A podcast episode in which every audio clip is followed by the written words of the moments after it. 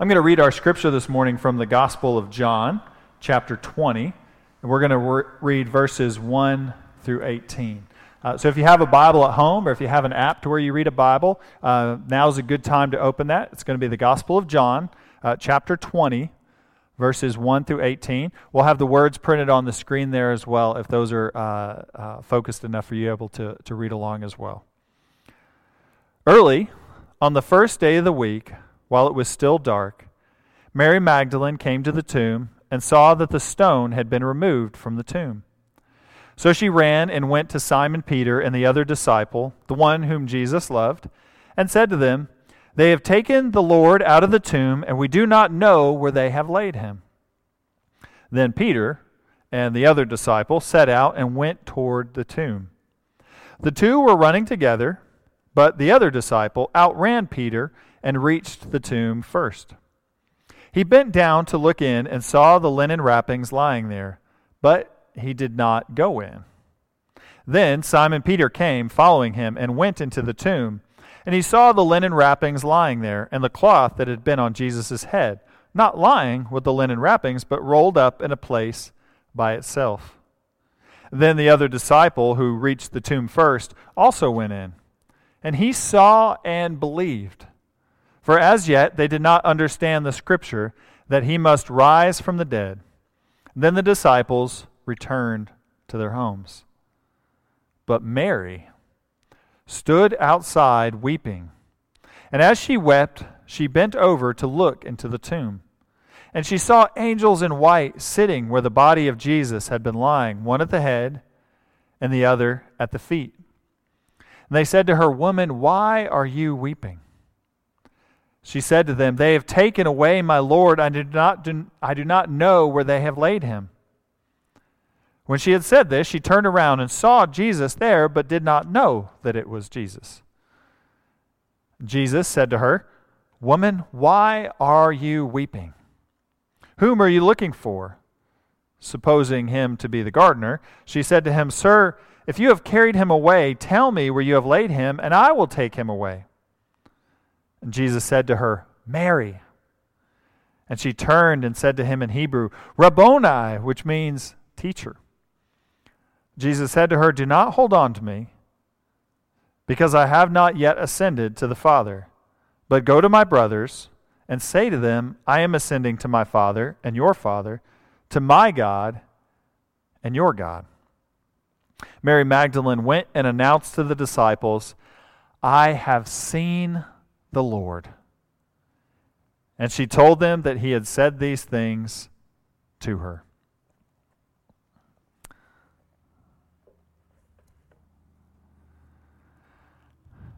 I love the game of hide and seek.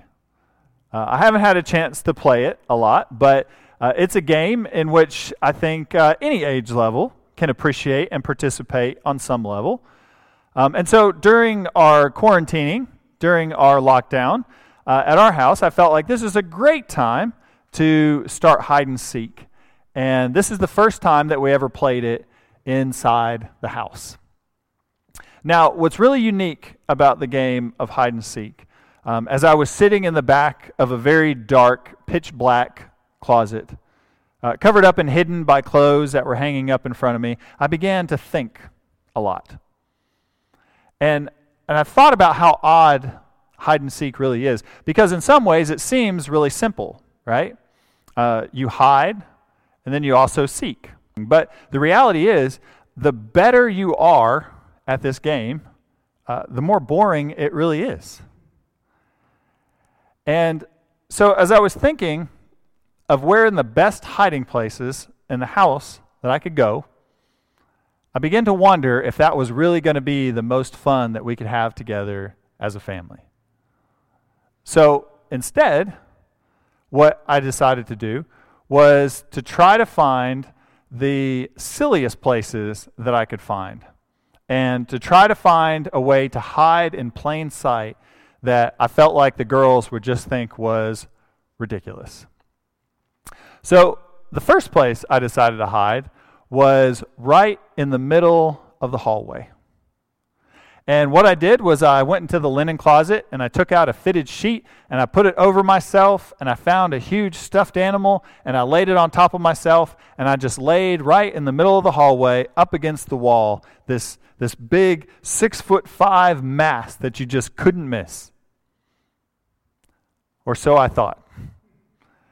What happened was those girls ran past me probably eight or nine times just looking in uh, bedrooms, looking in closets, looking behind the doors, uh, just looking everywhere that they could possibly think of that I was. At one point, actually, Lavender was standing in the middle of the hallway, just inches from where my head was resting up against a box behind me. So frustrated and, just so exasperated and saying, We can't find him anywhere. Where could he possibly be? And it wasn't until maybe a couple more rotations of running through the hallway that they finally stopped and realized that this big, massive sheet with this huge stuffed dog on top of it doesn't seem to be anything that they remember. And so they ripped off the sheet and were so excited to finally find me. And so I wanted to try this again. And we played one more time.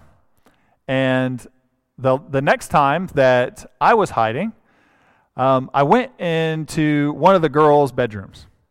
And I found the Rapunzel princess sleeping bag. And, and I stuffed myself into this Rapunzel sleeping bag and then curled up against the wall and then put a pillow on top of my head. Very conspicuous. Or so I thought because they always check the bedrooms first. And they come running into the bedroom, they climb up on the bunk beds, they look under the sheets, they go into the closet, they look behind the door, they start pulling out drawers in the dresser. I'm not sure how they thought I was hiding in cabinets and drawers after a while, but they ran back out. They ran back in again later to look around to make sure that nothing had changed. They looked upstairs, they looked in other hallways, they looked in other closets throughout the house, and again, they just could not find where I was hiding anywhere. Until finally, Lavender, my oldest daughter, had the brilliant idea that she was going to come into her room and get a joke book off of the bookcase.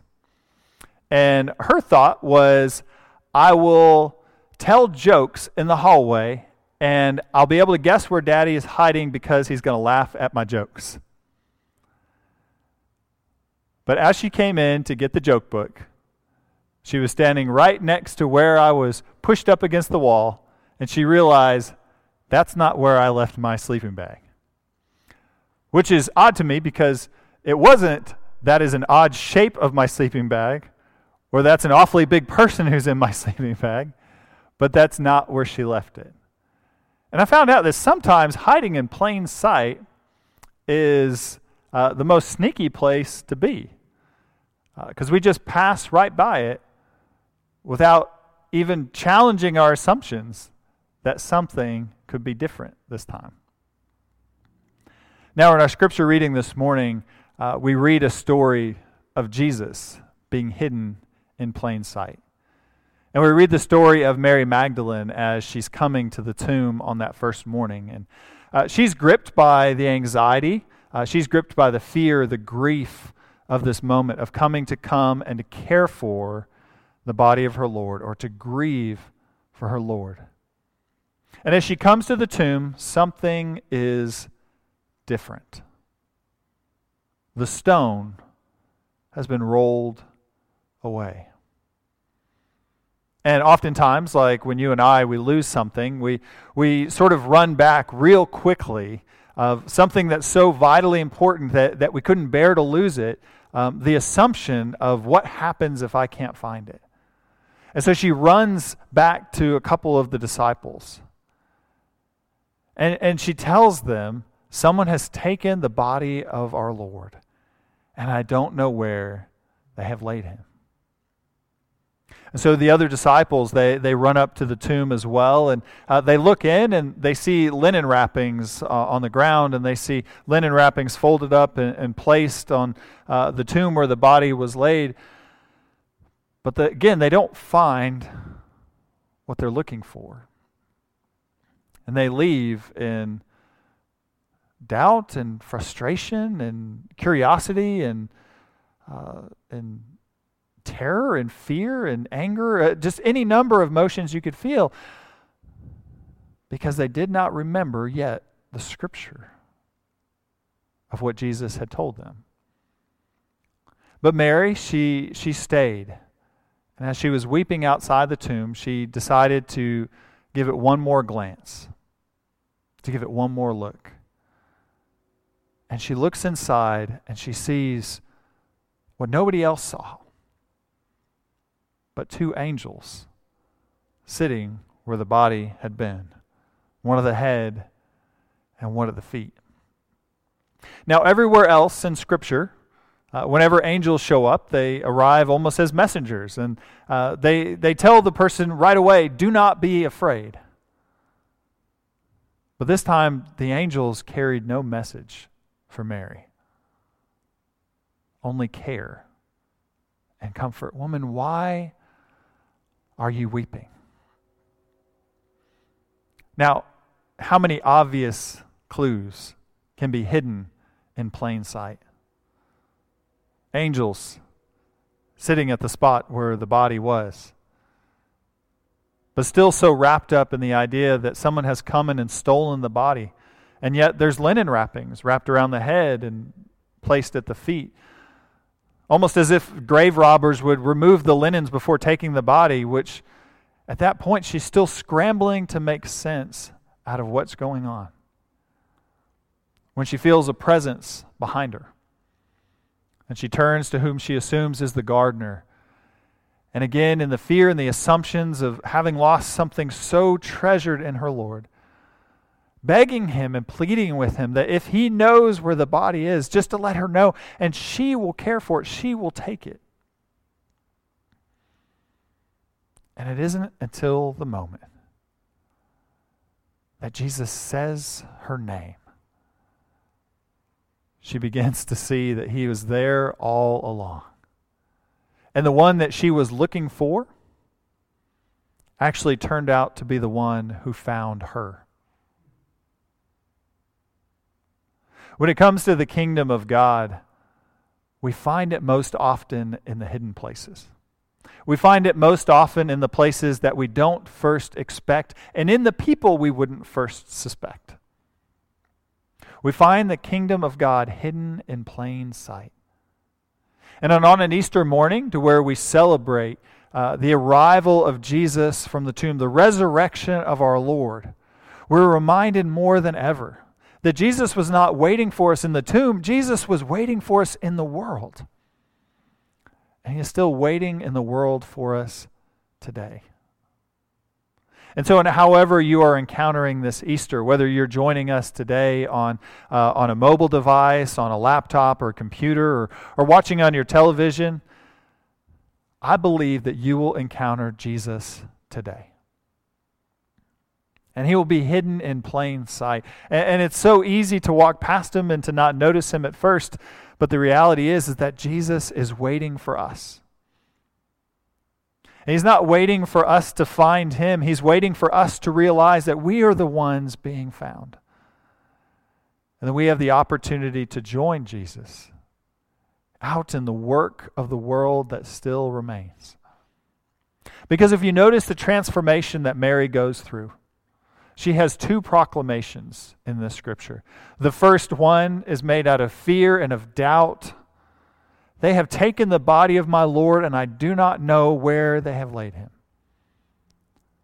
But her second proclamation is a word and a proclamation of hope and of purpose. And it's the very same proclamation, it's the very same witness of who we are today as Christians, as Easter people. I have seen the Lord. He was hidden in plain sight and will never be the same again. Will you pray with me this morning? Almighty and precious God, we do give you thanks. We give you thanks for the way that your life moves in the world around us. God, we give you thanks for the way that you show up on this Easter morning. That even in flashes of lightning, even in flashes of electricity, Lord, we encounter you in a way that we never expected. You remind us that it's not our plans or our agendas or our orders that, that we follow, but we follow you. And as we look for you in this Easter, as we look for you in our homes, in our crowded supermarkets, and in our empty churches, we're reminded that you are already out in the world and inviting us to come and to see you and to tell the witness that will be our witness for all of time that we have seen the Lord. May we be changed evermore. Amen.